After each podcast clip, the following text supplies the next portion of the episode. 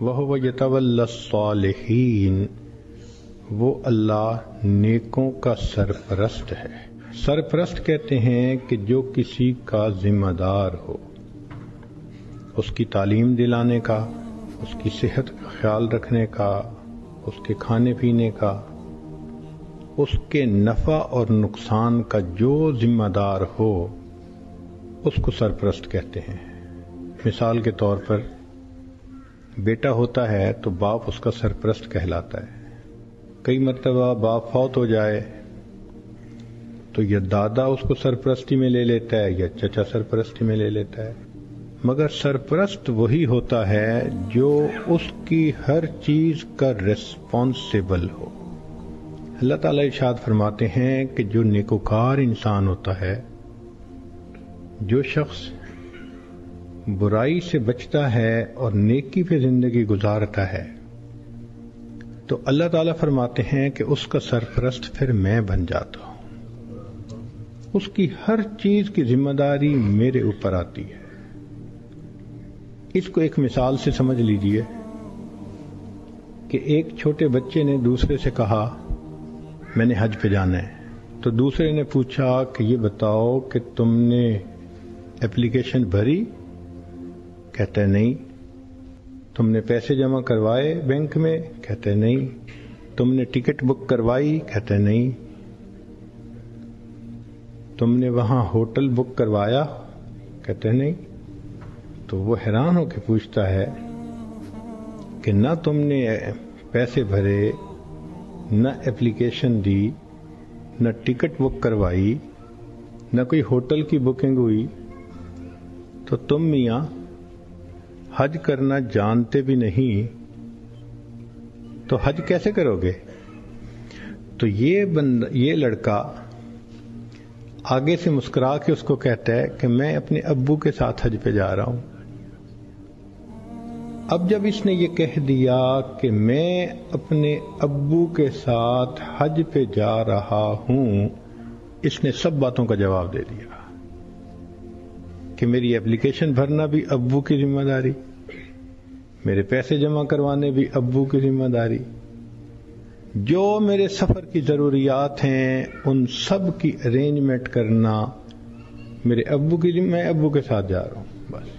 تو جس طرح بچہ اپنے باپ کا نام بتا کر ریلیکس ہو جاتا ہے، اسی طرح جو انسان نکوکاری کو اختیار کر کے اللہ رب العزت کو اپنا سرپرست بنا لیتا ہے، وہ اس دنیا میں بے غم انسان بن جاتا ہے۔ تو جو بندہ نیک بنتا ہے، یہ ذہن میں رکھیں اللہ کی سرپرستی میں آ جاتا ہے۔ عجیب بات ہے، کوئی بندہ سرپرست بن جائے تو بڑی سیکیورٹی ہوتی ہے۔ اور یہ فلاں نے ذمہ داری لے لی۔ کیا اللہ تعالی کی ذمہ داری پہ اتنا بھی بھروسہ نہیں ہوتا؟ یہ چھوٹی سی بات نہیں ہے کہ وہ یتول صالحین وہ اللہ نیکوکاروں کا سرپرست ہے۔ آج تو جس بندے کے کنٹیکٹ بڑے ہوں، واقف ہوں، کہتے ہیں جی اس کے بڑے لمبے ہاتھ ہیں۔ اور اللہ والوں کی تو حالت یہ کہ ان کے ہاتھ تو اللہ تعالی کی جیب میں ہوتے ہیں۔ رابعہ بسریہ اللہ کی نیک بندی۔ اپنے سومے میں عبادت کرتے کرتے تھک گئیں تو سو گئیں۔ ایک چورا نکلا۔ اس نے دروازہ کھولا، اندر گھسا۔ کوئی اور چیز تو نہیں اسے نظر آئی۔ مگر ایک چادر پڑی ہوئی تھی۔ اس نے کہا، چلو چادر ہی لے چلتا ہوں۔ جب چادر اس نے اٹھائی اور واپس جانے لگا، ایسا سر چکرایا کہ اس کو آنکھوں کے آگے اندھیرا ہو گیا۔ دروازہ نظر ہی نہیں آیا۔ تو وہ بہت کنفیوز ہوا اور اس نے چادر نیچے پھینک دی۔ جیسے ہی نیچے پھینکی، دروازہ نظر آیا تو اب اس پہ نا خوف تاری ہو گیا اور وہ باہر نکلنے لگا۔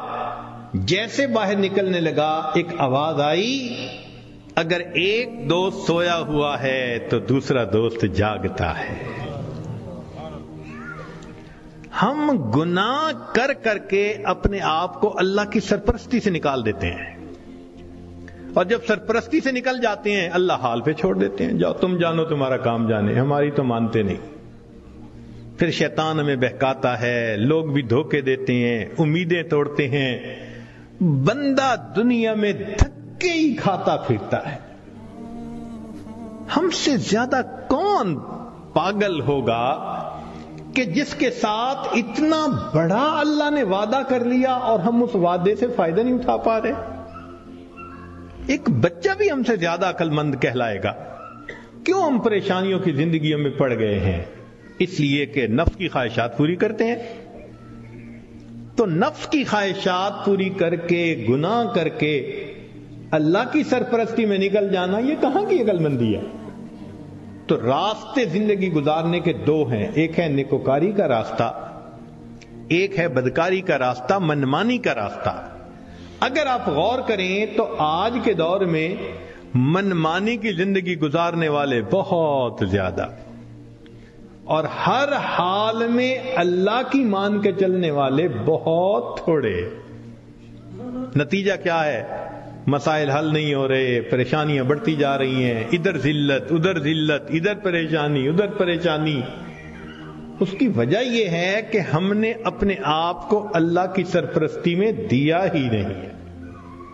اگر دے دیتے تو دنیا میں اللہ ہمارے تمام غموں کے لیے کافی ہو جاتے۔ ہماری مثال تو وہ ہے کہ کوئی بلینر انسان ہو اور اس کا بندہ چپڑاسی کی نوکری کے لیے درخواست دیتا پھرے تو ہر بندہ کہے گا، یار، تمہارا باپ تو بلینر ہے۔ اور تم پی این کی جاب کے لیے درخواست دے رہے ہو۔ سویپر کی جاب کے لیے۔ یہ کیا؟ وہی حال ہے۔ اللہ تعالی ہمیں اپنے سرپرستی میں لینے کے لیے وعدہ فرما رہے ہیں۔ اور ہم اللہ کے وعدے پر آنے کی بجائے خود دنیا کے جھمیلوں میں اپنے رزق کو تلاش کرنے میں لگے ہوئے ہیں۔ اور جب تک ہم اللہ کی سرپرستی میں نہیں آئیں گے ہماری پریشانیاں ختم نہیں ہوں گی۔ ہم نے دنیا میں دیکھا ہے، پرائی بکری کو کوئی گھاس نہیں ڈالتا۔ ہم نے کلمہ تو پڑھا نا، تو لیبل تو لگ گیا نا کہ یہ مسلمان ہیں۔ اب اگر اللہ کے در سے بھی کچھ نہ ملے، تو کسی اور در سے کیا ملے گا؟ بلکہ ہم نے تو دیکھا ہے کہ جس کتے کے گلے میں پٹے کا نشان ہو نا اس کو ہر کوئی دھتکار دیتا ہے۔ جائے اپنے مالک کے دروازے سے کھائے۔ بالکل ہمارا یہی حال ہے۔ جدھر رخ کرتے ہیں، ہمیں دھتکارا جاتا ہے۔ جاؤ اپنے رب سے مانگو جا کے۔ اور رب سے مانگنے کے لیے نیک ہم بن نہیں رہے۔ تو ہمارے پاس کوئی دوسری آپشن نہیں سوائے اس کے کہ زندگیوں کو بدلیں۔ نیکی پہ آئیں، اللہ تعالی ہمیں اپنی سرپرستی میں لے لیں، پھر اللہ تعالی ہمارے الٹے کاموں کو بھی سیدھا کر دیں گے، ہماری پریشانیوں کو اللہ ختم فرما دیں گے۔ زندگی گزارنے کا اس سے بہتر کوئی دوسرا راستہ نہیں ہو سکتا۔